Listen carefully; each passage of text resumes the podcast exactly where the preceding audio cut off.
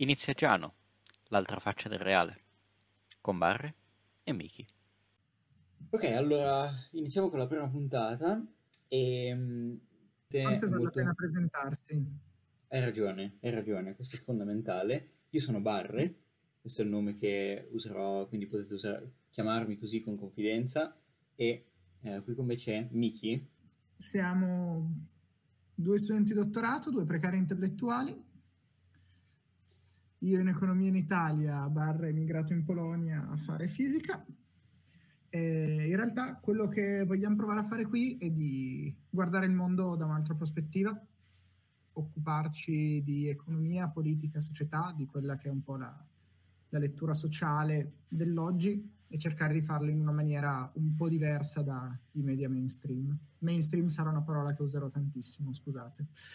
È inevitabile. E questa è una cosa di cui mi sono accorto in una recente conferenza scientifica, eh, in cui, questo è story time, story time, ehm, in cui ovviamente c'è questo congresso di scienziati che stanno su un cucuzzolo, eravamo proprio in una montagnetta tedesca, no? Con questo bell'albergo, fantastica visuale sulle vigne, e poi sotto c'era il paese e noi tutte le volte dovevamo andare eh, a questo hotel per la sala congressi. E questo, secondo me, è una metafora molto molto attuale del, del mondo dei ricercatori oggi, cioè è completamente distaccato dalla vita del cittadino comune ed è un problema.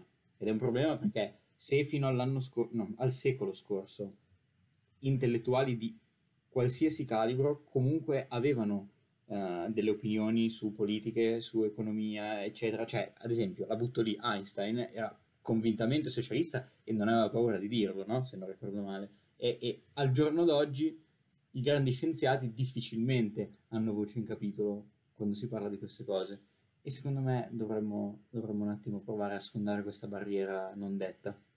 Sì, credo ci siano due grosse cose dietro a quello che dici. Eh, la prima è un po' proprio la, la difficoltà ad esporsi, il fatto che è una cosa che noto molto con la rete, la comunicazione è molto veloce e non hai tempo di sviluppare una comunicazione eh, lenta e ragionata e quindi è più facile occuparsi di quello che si conosce bene invece che cercare di uscire dalla propria area di autorità, sfidare un po' il principio di autorità.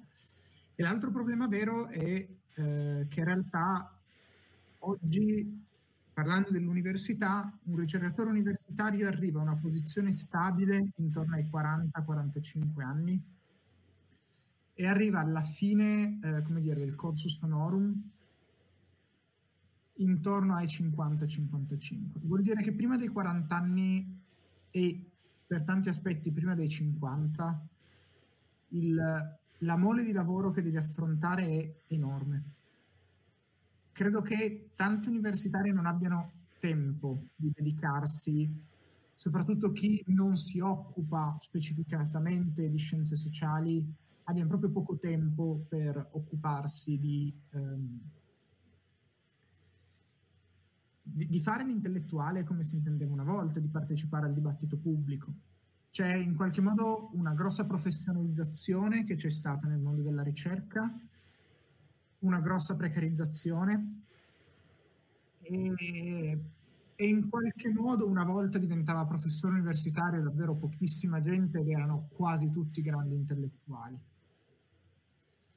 Oggi l'università è per fortuna un sistema molto più ampio, molto più omogeneo, in cui ci sono anche tanti bravi, onesti ricercatori, gente che sa fare molto bene il suo pezzetto di ricerca, ma che non sono dei grandi intellettuali, e gente che appunto porta avanti dei progetti un po' alla volta in maniera spesso anche estremamente competente, ma eh, eh, non in una maniera rivoluzionaria, ma perché è, è giusto così.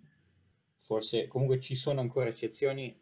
L'anno scorso è stato assegnato il premio Nobel per la fisica a Giorgio Parisi, che comunque invece è, è un, un intellettuale come stiamo dicendo noi, nel senso che ha eh, una visione d'insieme che va oltre dalla sua, dalla sua professione scientifica. Quindi c'è ovviamente eh, non è tutto, tutto nero quello che stiamo dicendo, però certamente, come ha detto Michele, il sistema incoraggia chi dedica il 100% del suo tempo a approfondire quello che eh, ottiene risultati nel, nel, suo settore scientifico.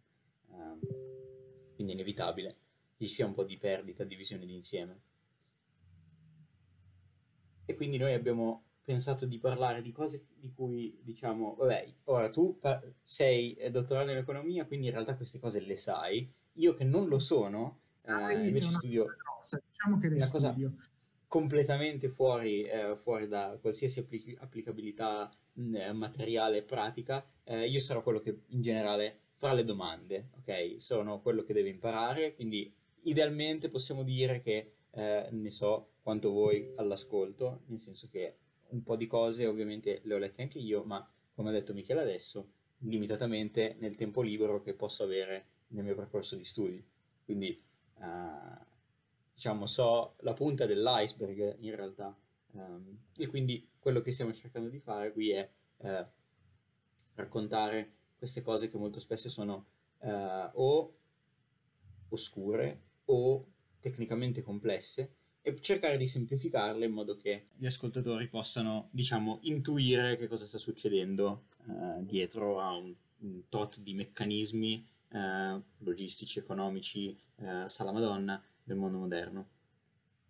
Poi anche da parte mia sono cose che sto studiando, non sono cose che si sanno, l'economia è una disciplina secondo me molto povera di consenso scientifico ed è inevitabile che sia così.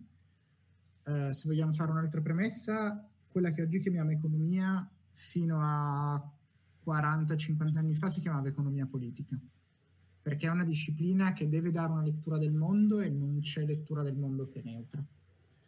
E un po' come ogni scienza sociale, non, è, non può essere una disciplina di grande verità. È una disciplina, almeno nella mia opinione, di lettura del contesto e di analisi del contesto che può dare degli strumenti per analizzare quello che succede. Non credo, questa è una posizione mia, non è condivisa da tutti gli economisti, anzi che sia impossibile trovare delle leggi economiche generali. Quindi diciamo che a differenza di Barre io ho la fortuna di poter dedicare il mio tempo a, a, a farmi, a pensare alle risposte delle domande che anche lui si fa. Detto questo ci sono un sacco, un sacco, un sacchissimo di letteratura economica prodotta negli ultimi 120, 150 anni e non avrò probabilmente mai in vita mia il tempo di, di, di raccogliere tutto, figuriamoci all'inizio di un dottorato. Detto ciò, noi ci proviamo, proviamo a dare una lettura che magari non sarà accademicamente impeccabile, sarà una lettura un po' più politica. Quello che ci preme è di dare una lettura diversa, cercare di dare degli stimoli che possano essere un po' più complessi di governo cattivo, libera competizione buona, che sono delle idee molto semplici, molto comunicabili, che hanno dei grossi limiti, ma che hanno dominato il dibattito economico negli ultimi anni. Ecco. Guarda, in merito a questo, eh, forse l'unica diciamo, area di contatto tra la, la mia disciplina e la tua è che fanno estensivo uso di uno strumento abbastanza popolare, eh, abbastanza odiato, che è la matematica, ok? Che eh, diciamo è poi fattualmente quello che è, costituisce la vera barriera tra noi che studiamo e il cittadino che invece principalmente subisce le conseguenze di queste, di queste dottrine. Però eh, il fatto che venga usata la matematica eh, in economia eh, molto spesso diciamo usato come mistificazione, nel senso che viene usata la matematica come eh, diciamo strumento scientifico per eccellenza, tutto quello che usa la matematica è scienza, quindi se anche gli economisti usano la matematica, allora necessariamente la loro disciplina sarà scientifica di conseguenza, no? Non avrei usato la parola mistificazione, ma l'idea è molto quella, nel senso, eh, sin da fine 800 nei lavori di tanti economisti si trova questo senso di inferiorità rispetto alla fisica. la fisica di Newton che ha trovato le leggi generali e quindi anche noi troveremo le leggi generali dell'economia. Per farlo dobbiamo usare la matematica. Più da 30 discipline la matematica è stata usata come strumento di gatekeeping.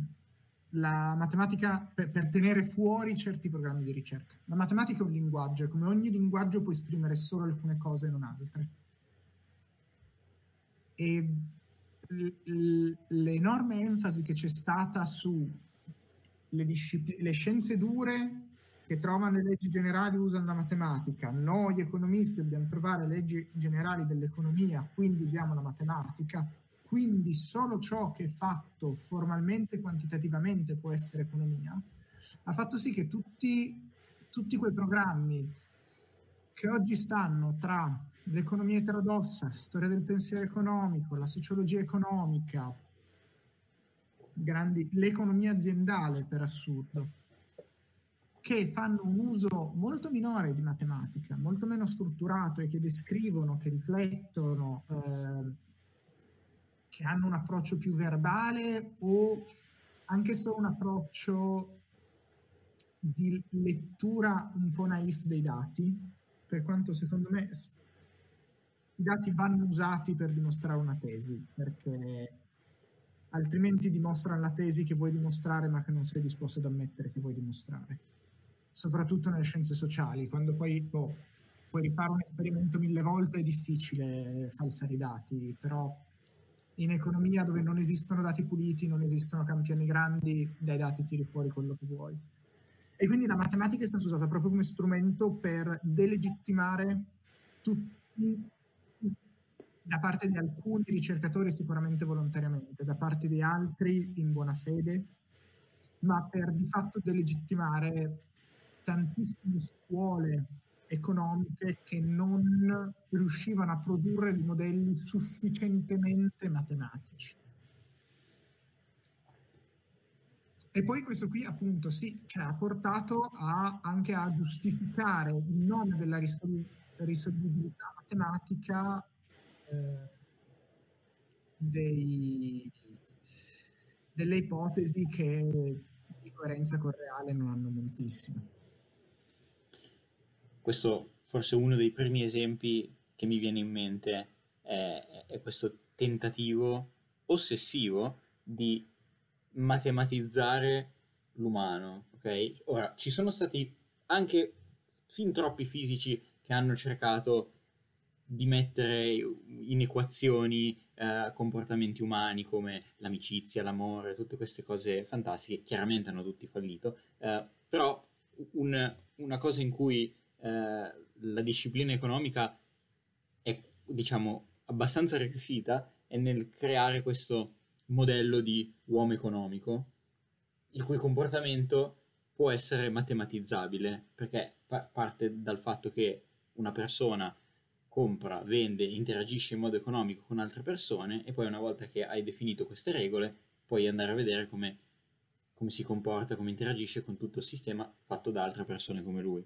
Questa forse è l'esempio notevole di quello che stai dicendo tu, di cercare di matematizzare anche qualcosa che non necessariamente lo è per dargli legittimità scientifica non è tanto quello, è quello di pensare che possa esistere su una cosa così complessa come il comportamento umano una formalizzazione che valga per tutti i contesti di indagine.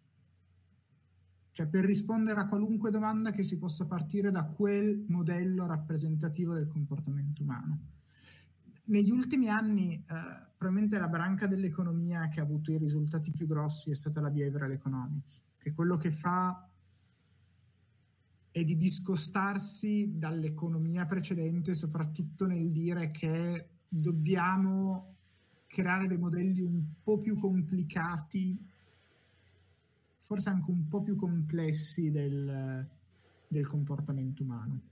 Poi, nel senso, una puntata sull'imperialismo in economia e in fisica, se vuoi, prima o poi ce la facciamo, sulla, sul vizio oh, di entrambe sì. queste discipline di occuparsi di tutto lo scibile umano con risultati a mio avviso molto discutibili. Però è vero, ed è un problema grosso che hanno anche gli psicologi e sarebbe interessante, non ne ho uno sotto mano purtroppo, invitare qualcuno eh, che ha quel tipo di conoscenza specifica per andare a confrontare come in psicologia e in economia viene gestita la, la faccenda, però tutte note per magari degli episodi futuri di Giano, chi lo sa.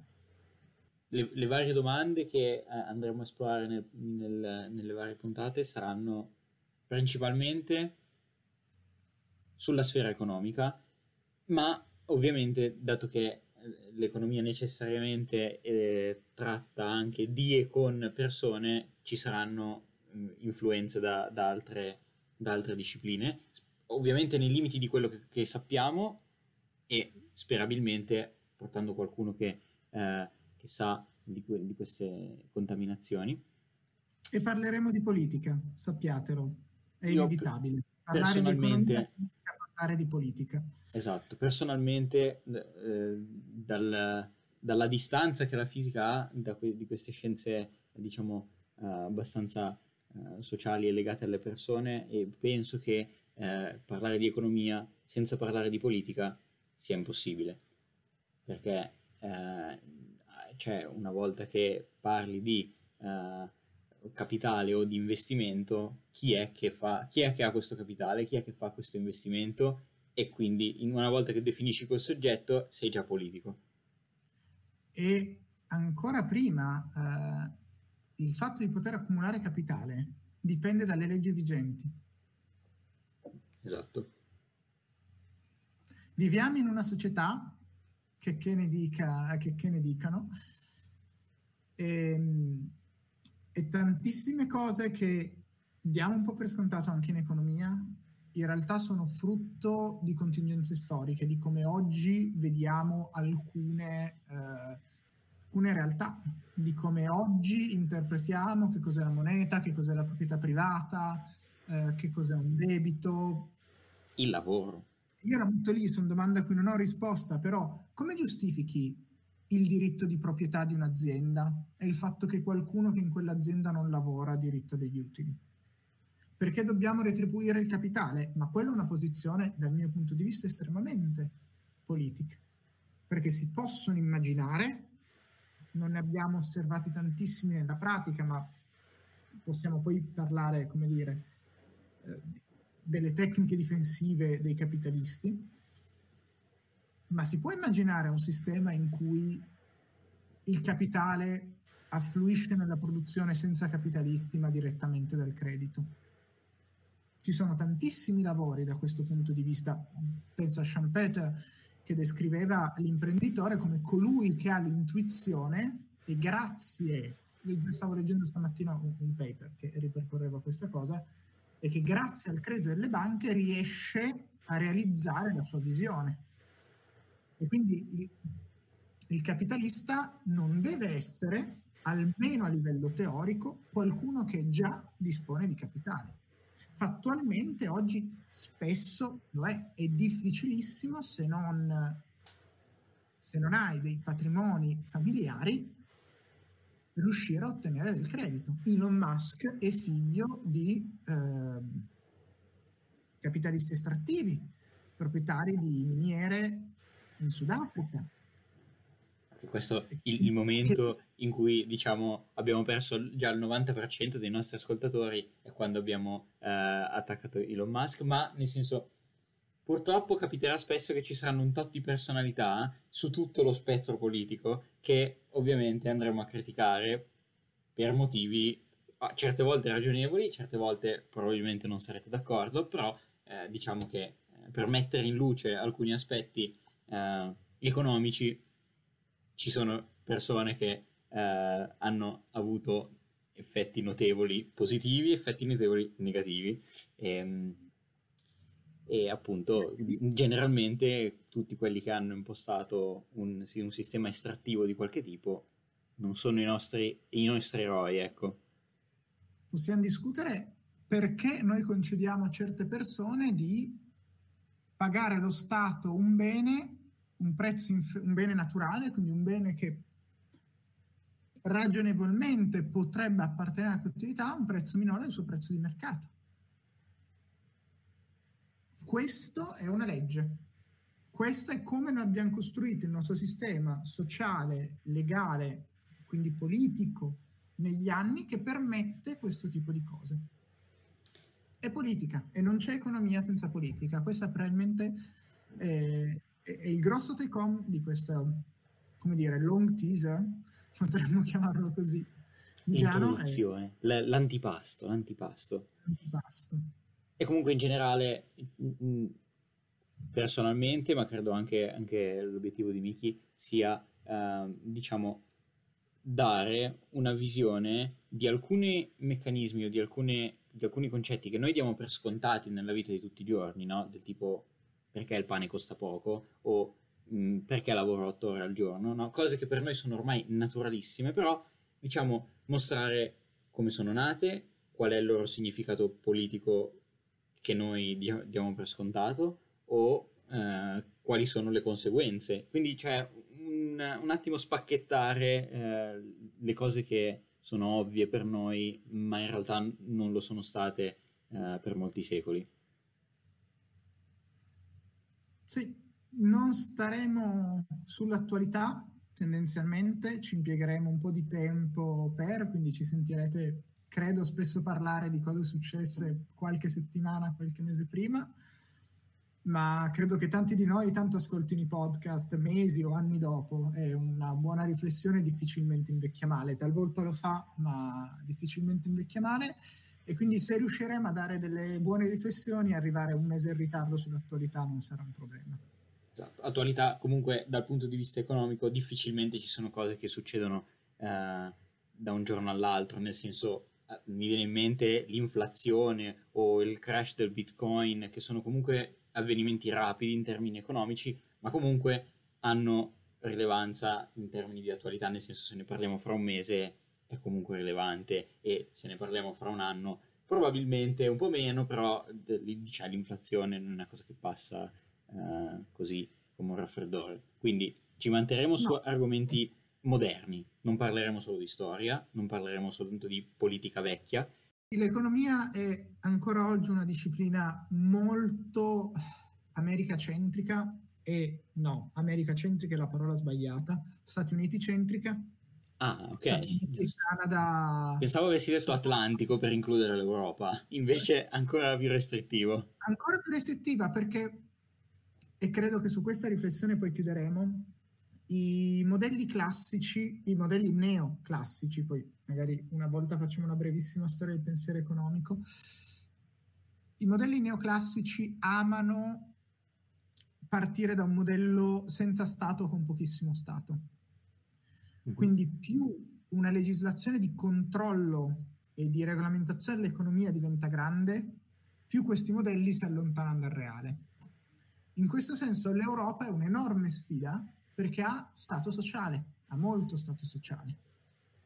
E quindi per adattare un modello che non prevede Stato, ne prevede molto poco, a una realtà dove lo Stato è importante, ci vuole molto più lavoro che non farlo sugli Stati Uniti, per esempio, dove il ruolo dello Stato è ancora più marginale rispetto all'Europa e quindi poi gli Stati Uniti sono molto bravi ad attrarre talenti, ad avere poche università super finanziate che fanno ricerca molto pop e molto visibile.